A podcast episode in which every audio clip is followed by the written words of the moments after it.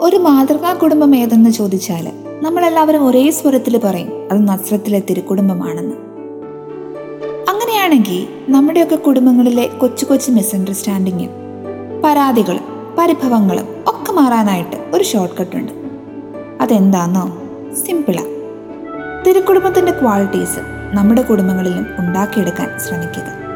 എന്തൊക്കെയായിരുന്നു തിരുക്കുടുംബത്തിന്റെ ക്വാളിറ്റീസ് കൂടുമ്പോൾ ഇമ്പമുള്ളതാവണം കുടുംബം.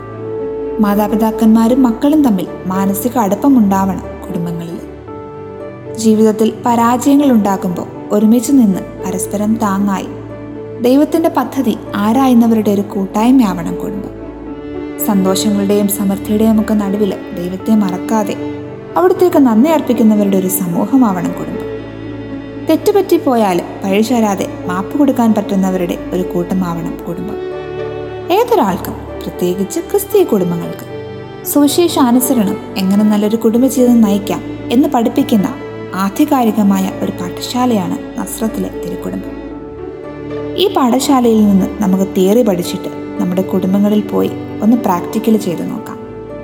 പരിശുദ്ധ മറിയത്തെ അനുകരിക്കാൻ അമ്മമാരും യേസെ പിതാവിനെ പോലെ അവൻ അപ്പന്മാരും ബാലനായ യേശുവിന്റെ ജീവിതം അനുകരിക്കാൻ കുഞ്ഞുങ്ങളും ശ്രമിച്ചാൽ എന്തു മനോഹരമാവും നമ്മുടെ കുടുംബങ്ങൾ?